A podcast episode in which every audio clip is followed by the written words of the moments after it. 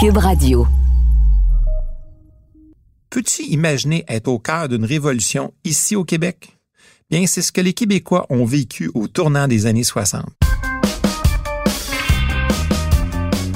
Quand le premier ministre du Québec meurt le 7 septembre 1959, c'est comme si après des années de crispation, on se décontractait, qu'on relevait un peu la tête et que tout devenait possible du jour au lendemain. Que les Canadiens français se sont donné le droit de rêver à un État moderne. Rapidement, le Québec va amorcer un virage sur plusieurs fronts qu'on va curieusement appeler Révolution tranquille. Une expression tout aussi colorée que paradoxale. Rien à voir avec la sanglante Révolution française. Probablement parce qu'on ne fait rien comme les autres, pour nous, ça a été une révolution à coup de poing sur la table, bien plus qu'à coup de poing sur la gueule.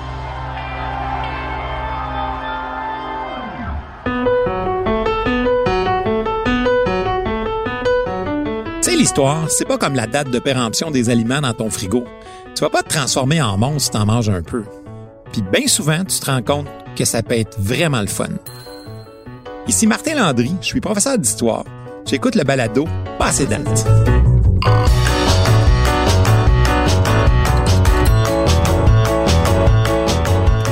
Aujourd'hui, le thème de l'épisode, c'est le temps que ça change. L'heure de la révolution a sonné. La décennie des années 60 est marquée un peu partout en Occident par des grands bouleversements sociaux et politiques.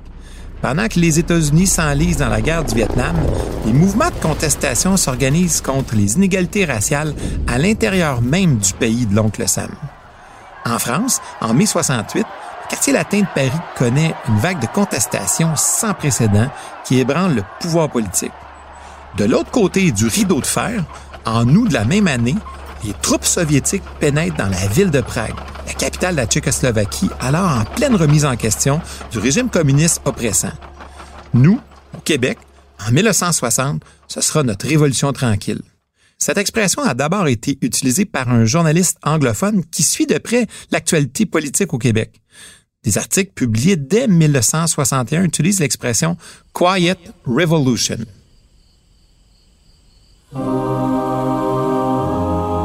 L'histoire de cette révolution pourrait commencer avec la publication du Refus global en 1948, une sorte de cri du cœur d'artistes québécois qui étouffe littéralement dans le Québec de Duplessis, ou par l'émeute du Forum en 1955, où la population de Montréal manifeste violemment l'injustice face à l'expulsion de son héros national, Maurice Richard, des séries éliminatoires au hockey. Mais pour simplifier les choses, commençons notre histoire le 7 septembre 59 quand le premier ministre du Québec, Maurice Duplessis, meurt en fonction au pouvoir. Le décès du chef, comme l'appelaient avec crainte et respect les membres de son gouvernement, sonne le glas d'une époque de frustration par les acteurs les plus progressistes de la société québécoise. L'Union nationale de Duplessis a gouverné le Québec de façon plutôt autoritaire de 1944 à 59.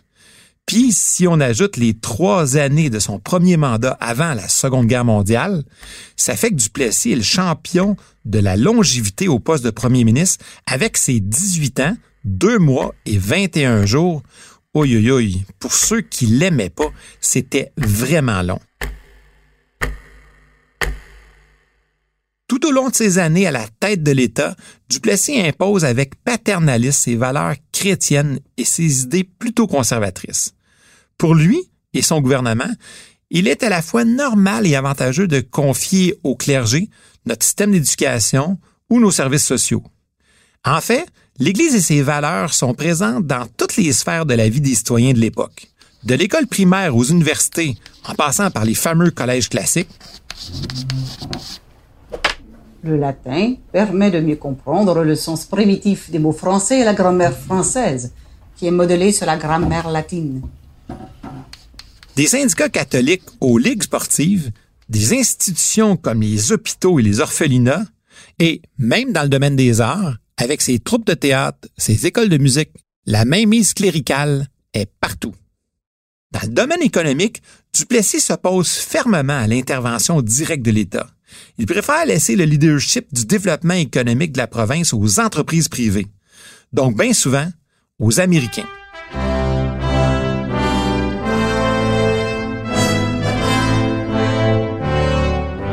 Depuis le début du 20e siècle, de nombreuses compagnies américaines exploitent nos abondantes ressources minières ou forestières.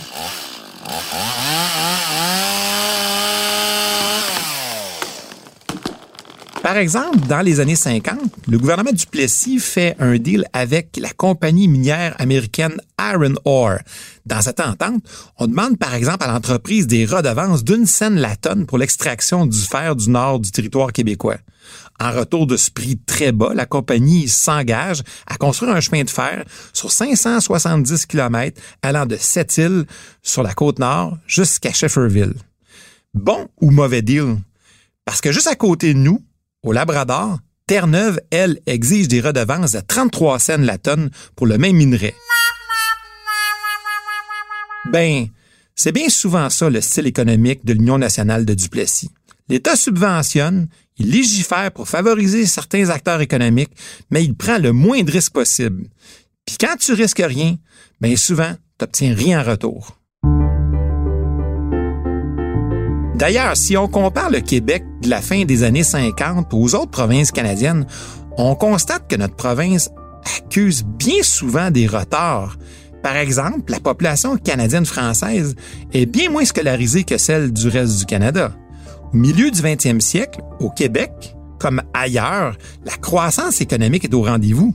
Pourtant, l'écart économique semble se creuser entre l'Ontario et le Québec, puis on constate trop souvent une très faible participation des Canadiens français à la propriété et à l'administration des entreprises.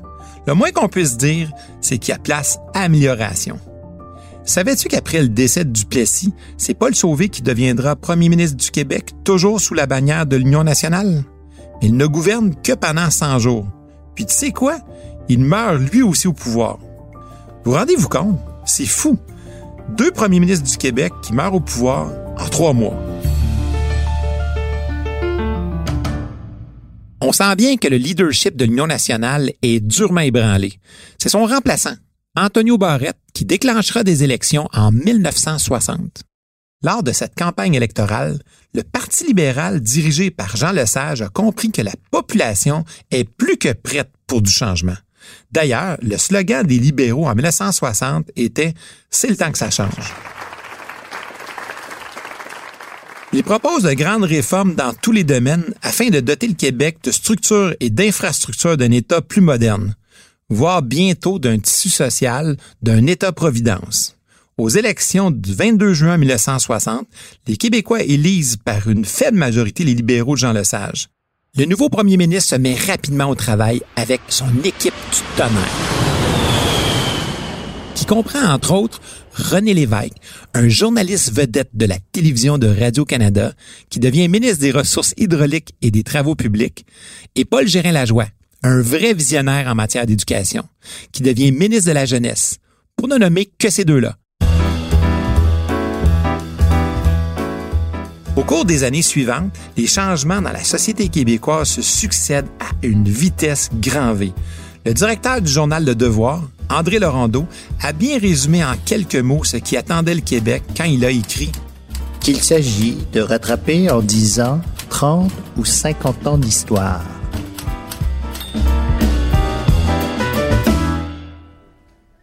Durant cette période, la fonction publique québécoise connaît une expansion sans précédent. Un des premiers chantiers auxquels s'attaque le gouvernement Le Sage, c'est celui de l'éducation. Tu connais peut-être le dicton qui s'instruit s'enrichit? Au moment même où les libéraux sont élus, un jeune frère enseignant fait beaucoup parler de lui. Il se fait curieusement appeler le frère un tel. Jean-Paul Desbiens publie régulièrement des lettres dans le journal Le Devoir sous ce pseudonyme. Puis, dans son livre Les insolences du frère Untel, qui, soit dit en passant, se vendra à plus de 100 000 exemplaires, un immense succès pour l'époque et aujourd'hui aussi, il dénonce la médiocrité de la langue parlée, le fameux joual, ainsi que le mauvais état du système d'enseignement au Québec. L'État protège les parcs nationaux et il fait bien. Ce sont là des biens communs, La langue aussi est un bien commun et l'État devrait la protéger avec autant de rigueur. Une expression vaut bien un orignal. Un mot vaut bien une truite. Ben, les prières du frère Untel seront exaucées.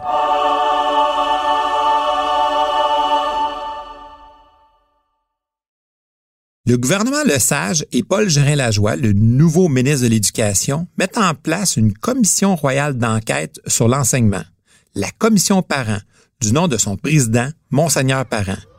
Elle a le mandat d'étudier l'organisation et le financement de l'éducation au Québec, puis faire des recommandations au gouvernement pour réformer le système d'éducation.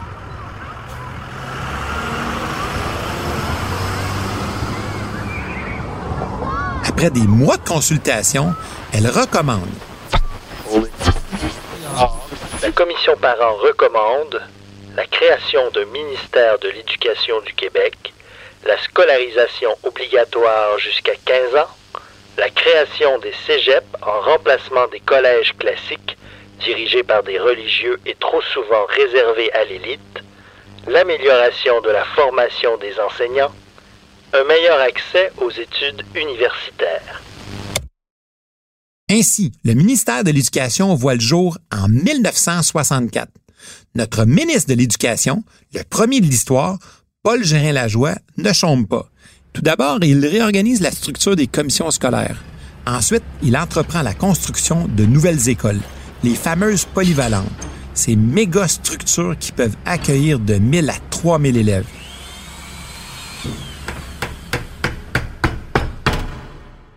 D'ailleurs, gars et filles y étudient, parce que durant cette révolution, les écoles mixtes deviennent la norme.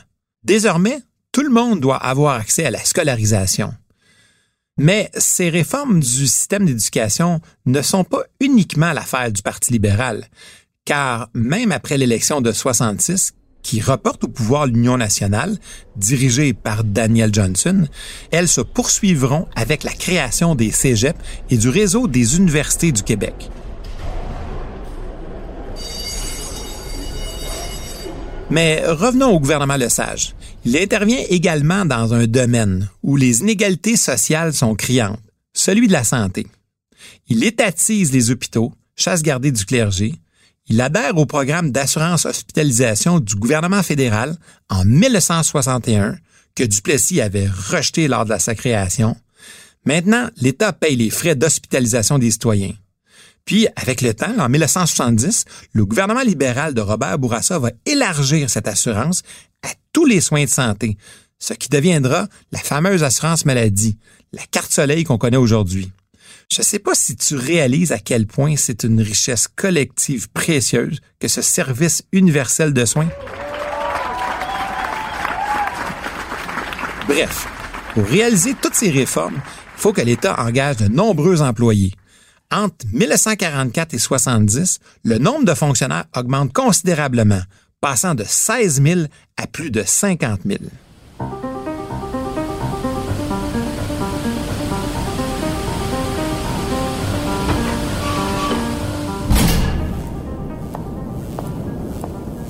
Savais-tu que le Québec, avec le Brésil et la Chine, possède un des plus grands potentiels hydroélectriques au monde? Les rivières québécoises à fort débit permettent en effet la production d'une énergie verte et renouvelable en très grande quantité. Cependant, au début des années 60, les Québécois ont très peu d'influence sur cette ressource. La très grande majorité des centrales et du réseau de distribution appartient à une dizaine de compagnies privées anglo-canadiennes. Obviously. La population québécoise paye cher pour son électricité, puis les tarifs varient d'une région à l'autre. Depuis les années 30, circulait l'idée d'une nationalisation des compagnies privées d'électricité, c'est-à-dire le rachat par le gouvernement. D'ailleurs, en 1944, le gouvernement libéral à l'époque dirigé par Adélard Godbout, nationalisa la puissante Montreal Light, Heat and Power et ses filiales pour créer Hydro-Québec, afin de donner un service de qualité au plus bas coût possible et bien sûr contrôler tout le processus de production et distribution. Par contre, avec le retour au pouvoir de Duplessis à la fin de la Seconde Guerre mondiale, l'idée de poursuivre la nationalisation était en parfaite contradiction avec sa vision du développement économique. Si Duplessis n'arrête pas la construction de barrages par Hydro-Québec, il met cependant fin au projet d'étatisation des centrales déjà existantes. Ce n'est donc qu'après l'arrivée au pouvoir du gouvernement Le Sage en 1960 que cette idée du contrôle de toutes les ressources hydroélectriques par l'État connaît une popularité nouvelle. Le projet est défendu avec vigueur et conviction par le ministre vedette René Lévesque. Mais le sujet de la nationalisation polarise. Alors le premier ministre décide de tenir une réunion spéciale de son conseil des ministres dans un chalet des Laurentides, sur les rives du lac à l'épaule, afin de régler la question. Lac à l'épaule. Oui, oui, une nouvelle expression venait de naître dans le langage québécois. Depuis ce jour, tenir un lac à l'épaule, ça veut dire organiser une réunion un peu à l'écart pour prendre une décision importante.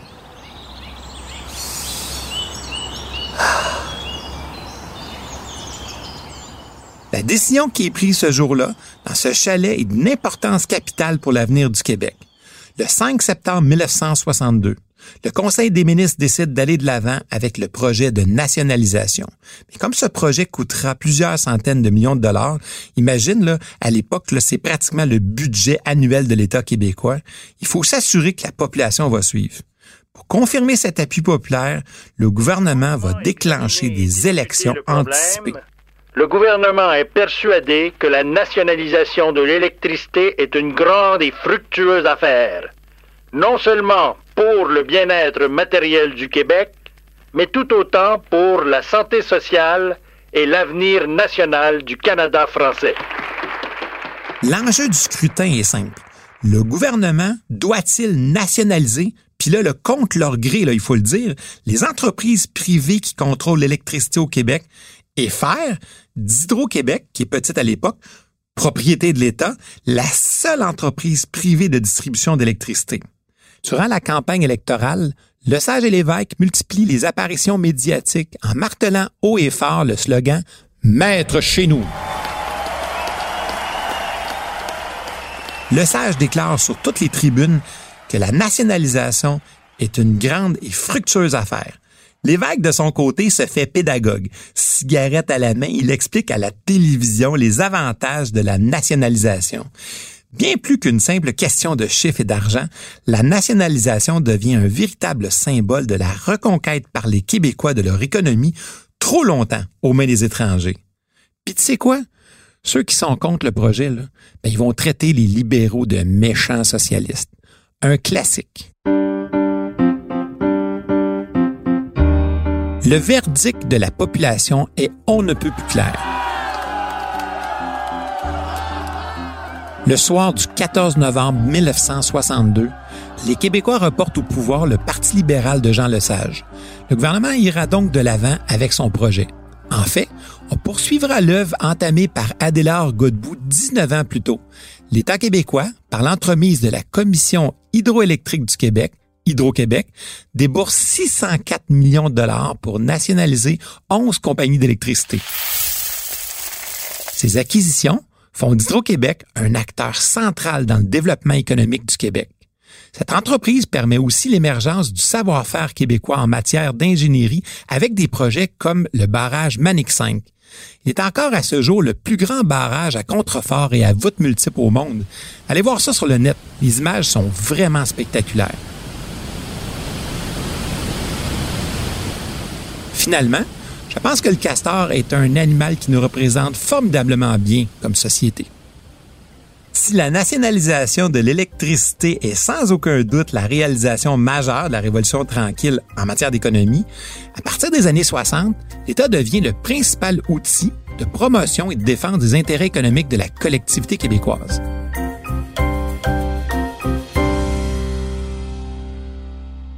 l'État multiplie les initiatives en matière d'économie. Par exemple, en créant la SGF en 1962. Tu connais? La Société générale de financement. C'est un nouveau levier économique qui est fort important et qui existe encore aujourd'hui. La SGF répond directement au mandat d'encourager le maître chez nous. Tu te souviens, on avait tendance à laisser les autres contrôler nos entreprises. Le gouvernement du Québec va encore plus loin et se dote en 1965 de nouveaux instruments, la Caisse de dépôt et placement du Québec. Cette société d'État a pour mission de gérer et faire fructifier les sommes perçues par plusieurs organismes d'État. on l'a tout de suite appelé le bas de laine des Québécois. Aujourd'hui, il faudrait avoir toute une paire de bas pour y mettre le 340 milliards de dollars d'actifs que à la caisse. En fait, ça, c'est des statistiques de 2019.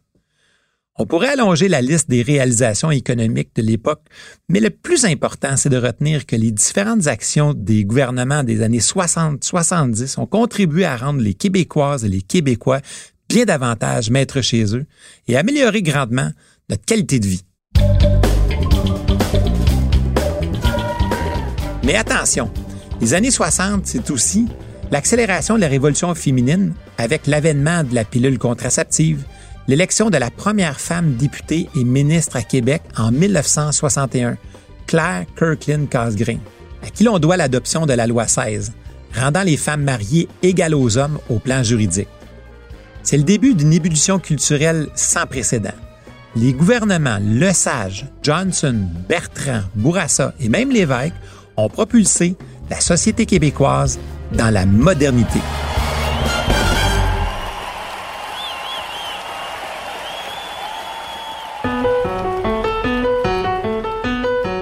Sais, si tu veux pas être passé date, c'est important des fois de regarder un peu en arrière, d'essayer de comprendre le passé pour mieux voir où tu veux aller. J'espère que tu as apprécié ces petites histoires. Je donne rendez-vous au prochain épisode. À bientôt!